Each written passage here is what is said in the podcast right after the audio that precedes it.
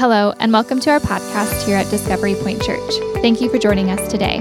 We pray this message inspires you and is the beginning of a life changing relationship with Jesus. Enjoy the message. The cross-shaped life, Galatians 2:20. It says, "I have been crucified with Christ.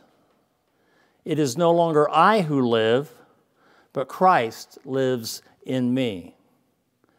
And the life which I now live in the flesh, I live by faith in the Son of God who loved me and gave himself for me. The Apostle Paul, as he's penning this to the church of Galatia, he understood this. In other places, you'll hear him say, I die daily, and all these different ideas of this. But here in this scripture, he's telling us that not only has he been crucified with Christ, we have been crucified with Christ. He paid the sin debt, he paid it for us in full. And as he's given himself for us, and we die out to ourselves on a daily basis, and to say, Lord, you live in and through me. John the Baptist said it this way I must decrease and Jesus must increase. And we're all living with that, aren't we? It's no longer I who live, but it's Christ lives in me. That's a hallelujah moment, church. Christ lives in you and I. And He's transforming us. And as He is transforming us, as we yield our lives to Him, He makes us more like Himself and less of ourselves every day. Do you know there's coming a day that as we progress toward this, less of ourselves and more of Him, that we're going to come that day, that we're going to cross over into glory, and we're going to be just like Him. I mean, that's powerful.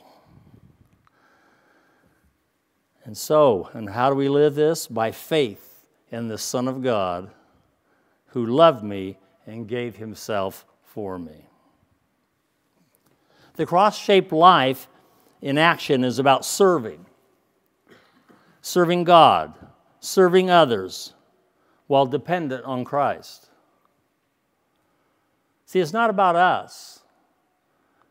We sometimes make it about us, we try to, but it's not about us. It's about yielding ourselves to Him and saying, Lord, you shape me, you change me, you make me how you want me to be. And help me to serve God and serve others around me. At the same time, while we're dependent upon Jesus Christ to do all these things, our strength comes from Him. Our abilities all come from Him. And yes, we have things we'd like to do and things that we do in this life, but we can do those things and still be used of Him. I remember one time, a long time ago, there was a, someone was coming here to the church and said, Pastor Ron, I'm not going to be here this coming Sunday, so I won't be at church. I'm, I'm, I'm meeting with a friend. And I said to him, then go be the church. hmm That's who we are. The church isn't this body, I mean, this building, it's this body. It's you and I. I've preached on that before. The ecclesia, the called out ones. And so we're dependent upon Him to lead, guide, and direct our every steps. Oh Lord, help us to look to you. Jesus has not called us to a life that He has not lived Himself. His entire earthly ministry had a single purpose to pour himself out for the sake of seeing people and creation reconciled to a right relationship with God and with one another. That's the whole point, isn't it? And so, as he does that, we have to realize that our lives, as we're Christians, you know that word translates little Christ. Hmm? The Christians. We're to be like Him. And as He poured Himself out, and as He gave Himself, and as He did these things, that's what He wants us to do also. And there's times it can be overwhelming. It was overwhelming for Jesus. There was times he said, We're going to get away and go to the other side of the lake. Let's get on this boat. We'll go to the other side. We'll get some rest. By the time they got over there, thousands of people were already waiting for him. Huh? Can you imagine that? And we get overwhelmed in just in our lives, some of the things that we do, but we have to realize, Lord, help me to be like you, to be able to touch into other people's lives. May they see Jesus and not me. Is that so important? And we can have a right relationship with God and with one another. That's why He's put us together. Learn how to do those things and be dependent upon Him. Each disciple, as she or he becomes more and more conformed to the image of Christ, will live as a son and love as a servant in his or her personal sphere of influence in increasing measure. Jesus gave the best example of that before he went to Calvary's cross. When he had Passover meal with his disciples, and at the end of that, he took off his robe, he took a towel, he tied it around himself, and he got down and washed their feet. So they had a feet washing service. You ever been in one? Hmm? I have. I have a church that used to practice that. Once a year, when we had, we took communion the rest of the year, but once a year that we would have communion and we would do it on the night that Jesus did it with his disciples and then the men would get on one side of the church and the women get on the other side of the church, and we would have a feet washing service. First time I ever went through it was like, oh, that's a little different. But over time, I came to appreciate what, what was going on there. And you look down into your brother's, I mean, you look up to your brother's face and you got that pan there and you got that towel on, and you look up and say, Brother, am I worthy to wash your feet?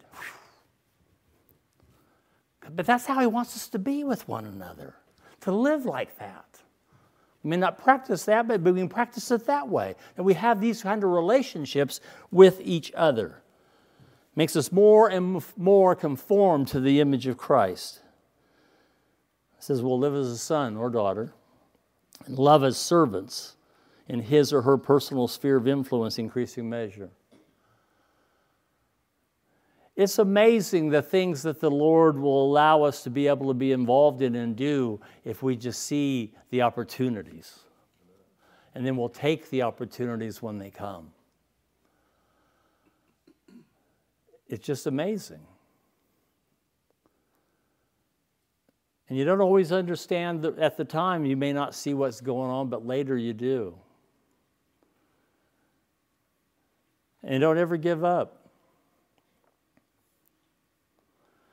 And, uh, you know, we can be sometimes so like, well, come on now, we've been sharing Christ with you and been working with you, and it's kind of, come on, hurry this up. They don't go like that. You just got to love them and keep going until God makes a change. We can't do it. But I think too many times we not only want to be able to share the gospel, we want to reel them in. And the reeling in part's not our job. Only God can do that. But we need to love them and serve them that they may see Jesus in our lives. Hebrews 12, 1 and 2 says, Therefore, we also, since we are surrounded by so great a cloud of witnesses, let us lay aside every weight and the sin which so easily ensnares us. Let us run with endurance the race that is set before us. Now, it talks about we're surrounded with a great cloud of witnesses. That doesn't mean there's a bunch of people watching us, not that kind of witness. But God left us examples. Hebrews 11, the faith chapter of the Bible, and all what people went through. And some of them went through crazy things.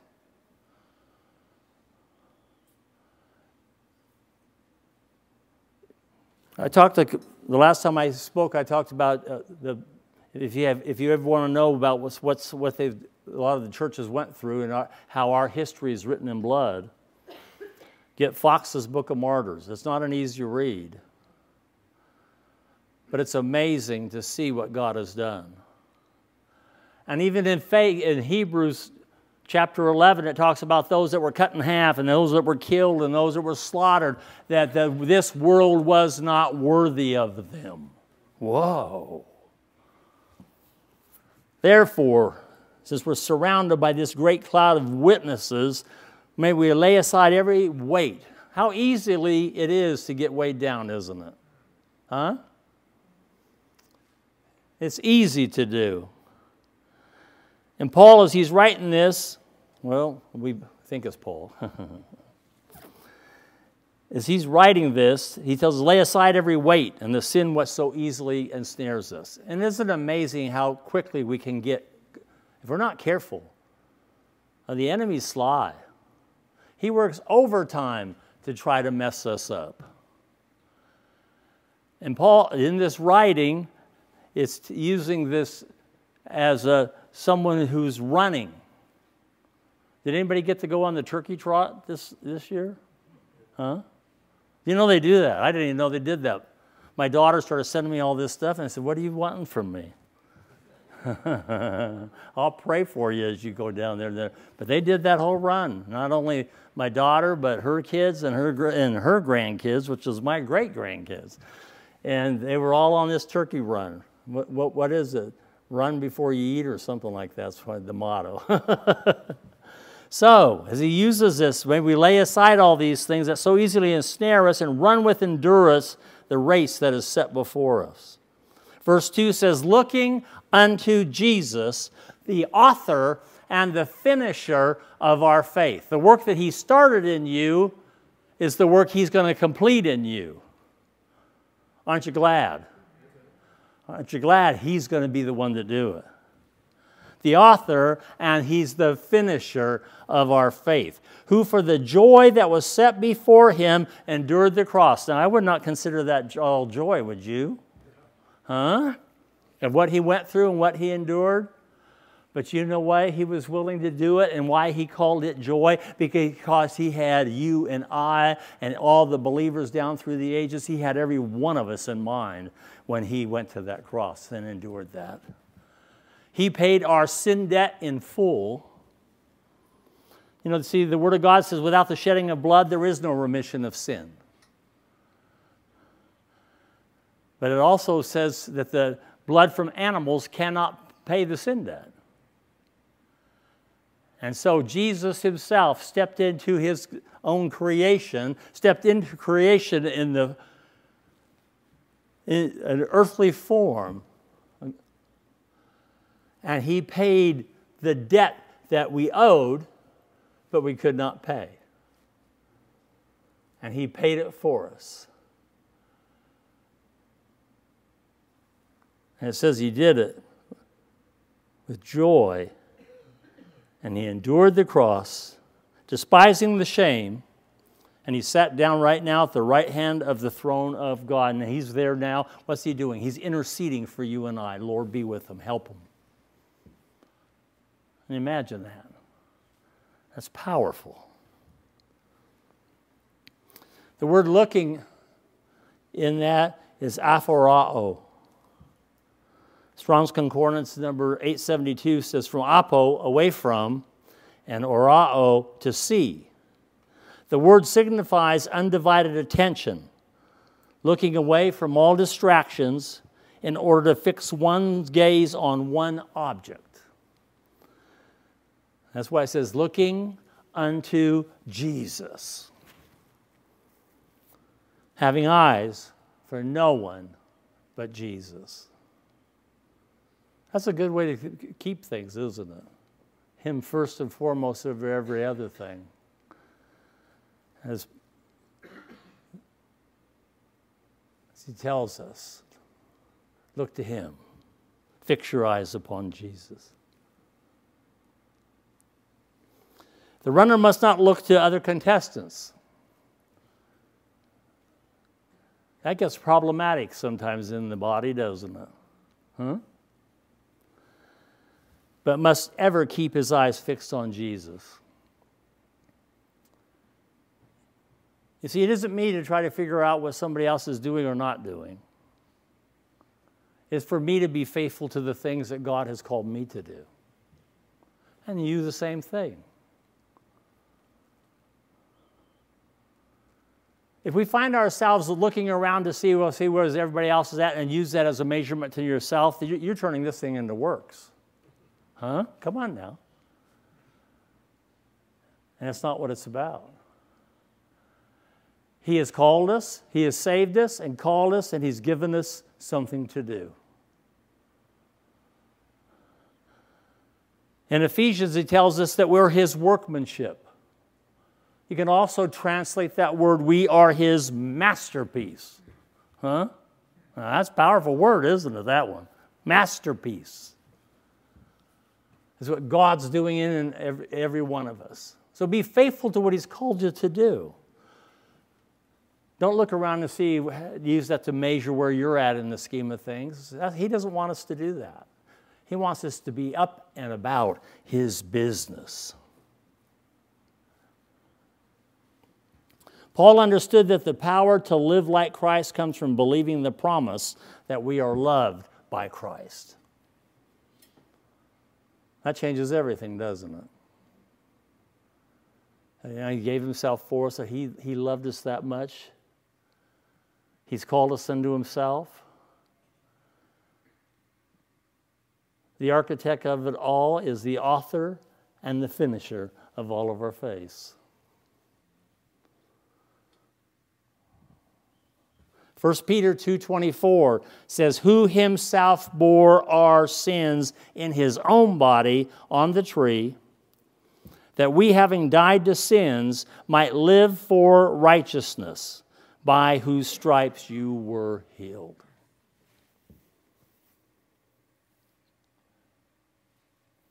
So, Christ went to the cross, you know, they call it the tree, the same.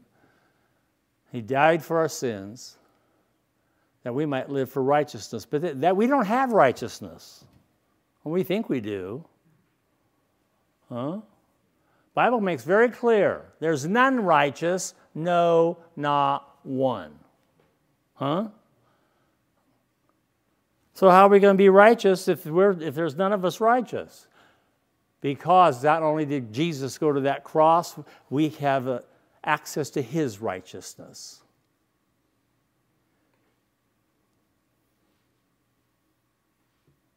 That's a that's an amazing thing, isn't it? You take out his righteousness.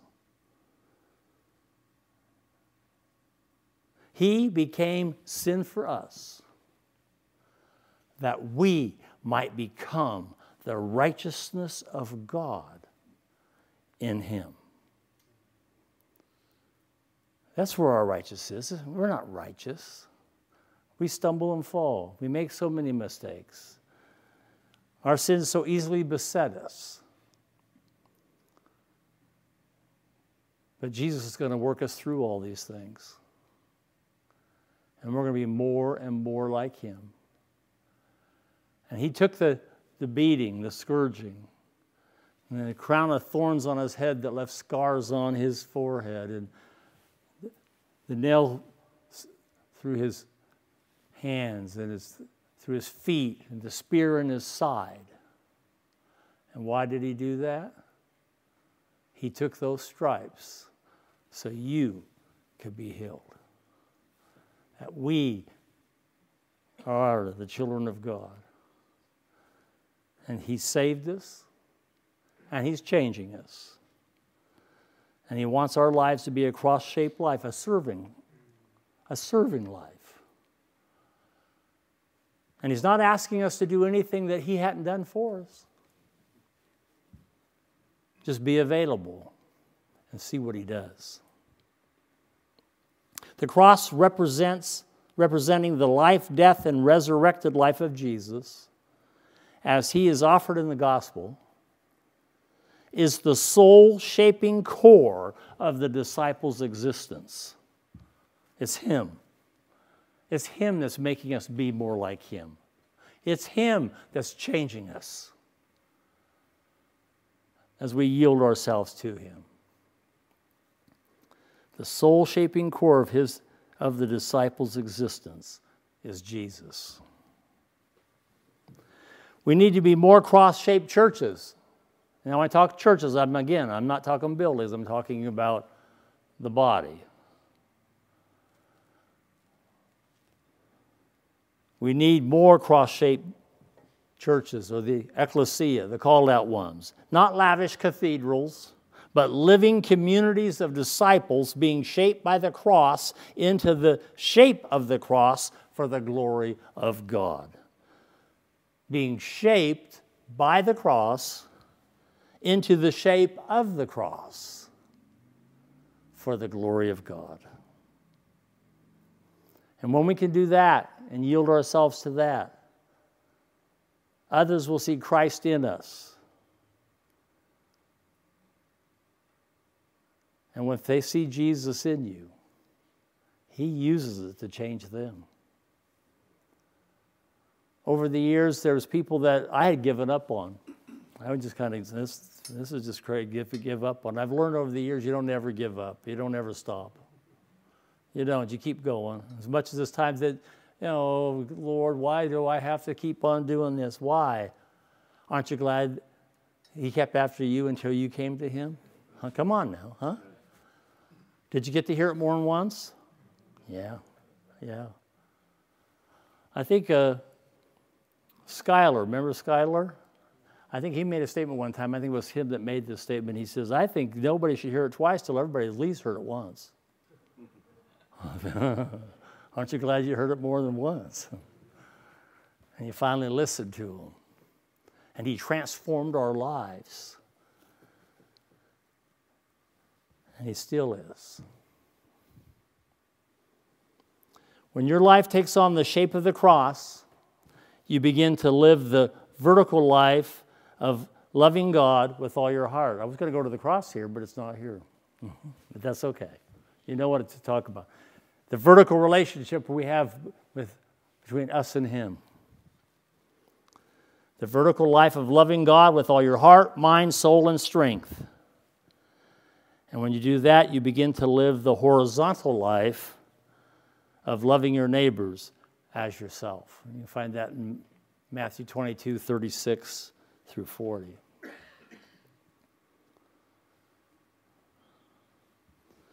Our best hope is to cooperate with the architect. Hmm? He's wanting to use it to change you, transform you from who you are into what He's made you to be. who promised he would build his church. He said, Upon this rock, remember when he told Peter, he cast the question, Who do men say that I am? And they had all this some say you're Elijah, some say you're this, some say you're that. Who do you say I am? And Peter spoke up and answered it correctly. And he says, Thou art the Christ, the Son of the living God. Now, here's where we get that verse mixed up. We, they take that and say, well, and so he got it right, so the church is built upon Peter. No, it is not. He, got, he answered it correctly, and he said, oh, he said, and he, he was doing a play of words between rock and stone and all. There, yes, that is going on in that conversation. But he said, Yes, you got it correctly. And Peter, upon, I'm going to change a different word, upon that fact, what fact? that thou art the Christ, the Son of the living God. Upon that fact I will build my church, and the gates of hell shall not prevail against it. That's the foundation of the church. The cross shaped life is a way of being alive and doing life in the place that God has planted you. The cross shaped life is a day in, day out lifestyle of gospel driven love for God and others. Lord, help us to let your love shine in and through us. Not only we see it and changes us. You know, anything I've, he's ever been involved in or had the opportunity to get involved in, and, and even like where I'm at right now, I teach a class on Tuesdays at Vista Winds, which is assisted living, memory care. And it's done me some good because I, I always think, oh, well, I'm getting old. I'm, I'll be 74 this coming year, and so I'm getting old.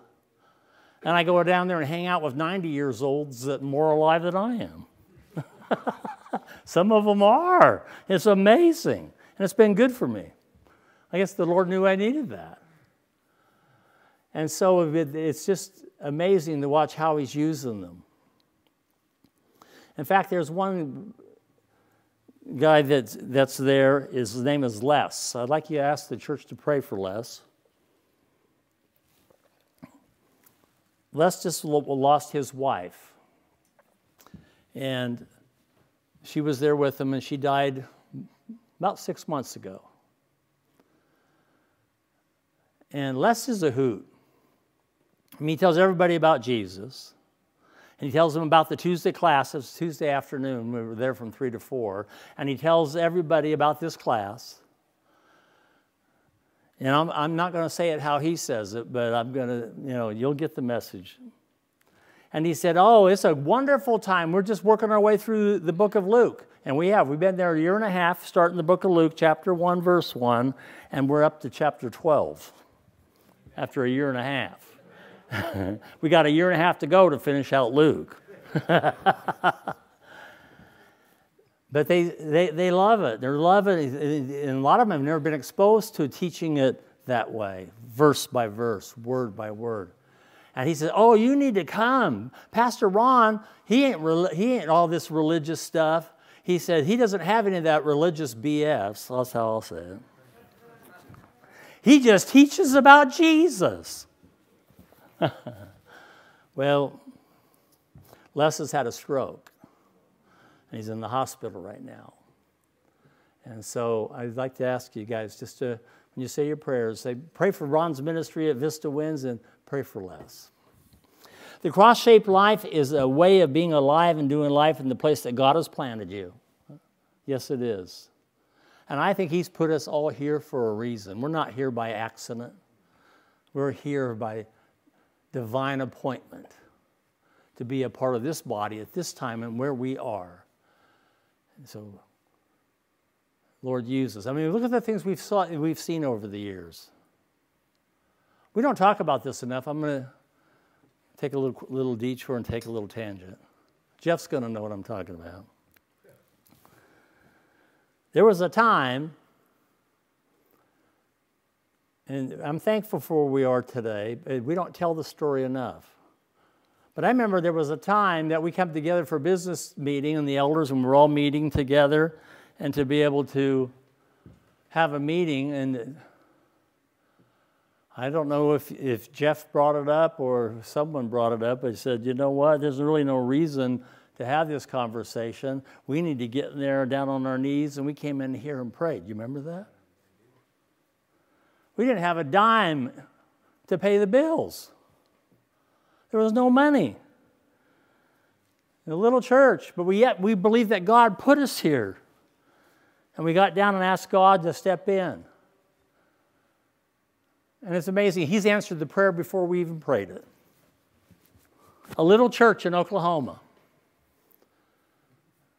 Smaller than we were but faithful in their finances for years and years and years, had raised money, and they asked God, Who should we send it to? And He told them, Send it to us. We had no money to even pay the bills. They were a stack of bills and no way to pay any of them. And that week we got a check for $25,000. Do you remember that? Yeah. God takes care of us. And even there's times that you know, but he used it to grow us and develop us and to change us to know that we can trust in him. We're in the place that God has planted us. And the cross shaped life is a day in, day out lifestyle of gospel driven love for God and others. We just need to look to Him. When it gets overwhelming and we don't know what to do, and just instead of wringing our hands, look up because He's the answer.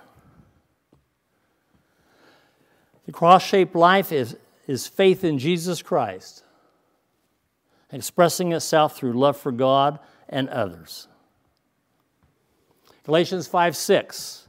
For in Christ, neither circumcision nor uncircumcision avails anything, but faith working through love. See, the Jews got off course when God told them, You do this, you're my children, and, and told them have to do circumcision. They thought they were saved just because they were circumcised. As Paul's writing the Galatians, there were those that was leaning, trying to go back under law. No, in Christ, none of those things matter. Why? But faith working through love. Love changes it all, doesn't it? No matter where we are in our various spheres of influence, we live a life that shows that love is faith's expression. Life, L I F E. Love is faith's expression. Oh, Lord, some people are a little unlovable, but help me. Help me love them that they may see you. The cross shaped life is the life of Jesus taking shape in us. He's changing us, making us more like Himself. Colossians 1:27 To them God willed to make known what the riches of the glory of this mystery among the Gentiles, which is Christ in you, the hope of glory.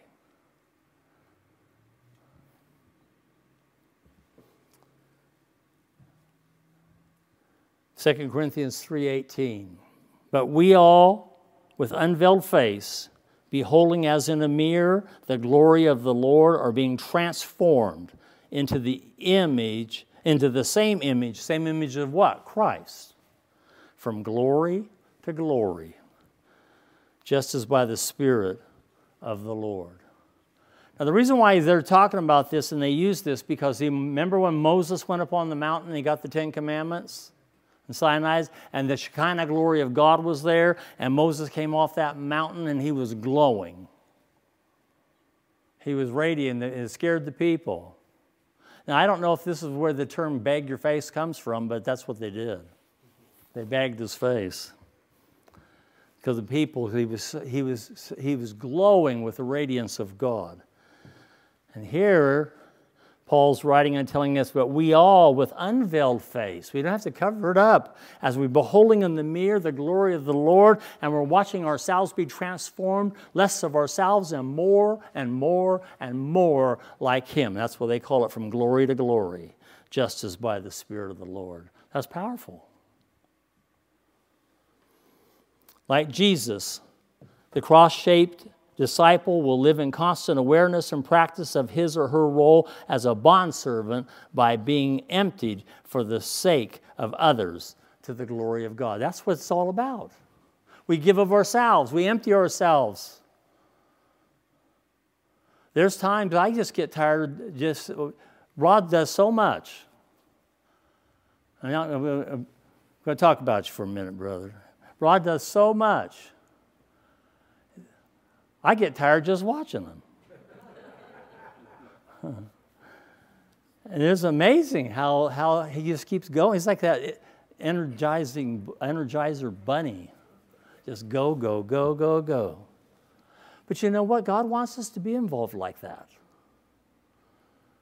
And He's opened opportunities in my life. You know, some of them I say amen, and then others I say, oh my. No? They're not easy. But he never told us it was going to be easy. He said he'd go with us, he'd be with us. So, and he wants to empty ourselves out serving others. 2 Corinthians 5 14 and 15 says, For the love of Christ compels us because we judge thus, that if one died for all, then all died. Verse 15, and he died for all, that those who live should live no longer for themselves, but for him who died for them and rose again. That's what our lives are to be. 2 Corinthians 5:17 Therefore if anyone is in Christ he is a new creation. Old things have passed away behold all things have become new. That's what's going on. I'm going to close.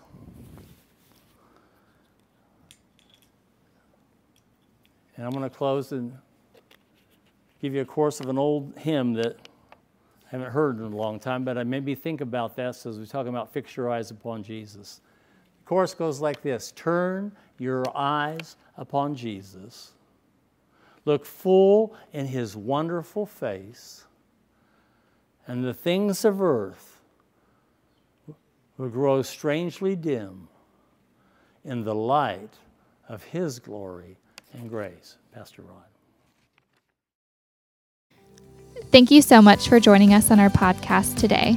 We pray you allow this message to transform you to take what you learned and share the love of Jesus to those around you. You can stay informed and connected by following Discovery Point Church on all social media platforms. Thank you, and God bless you.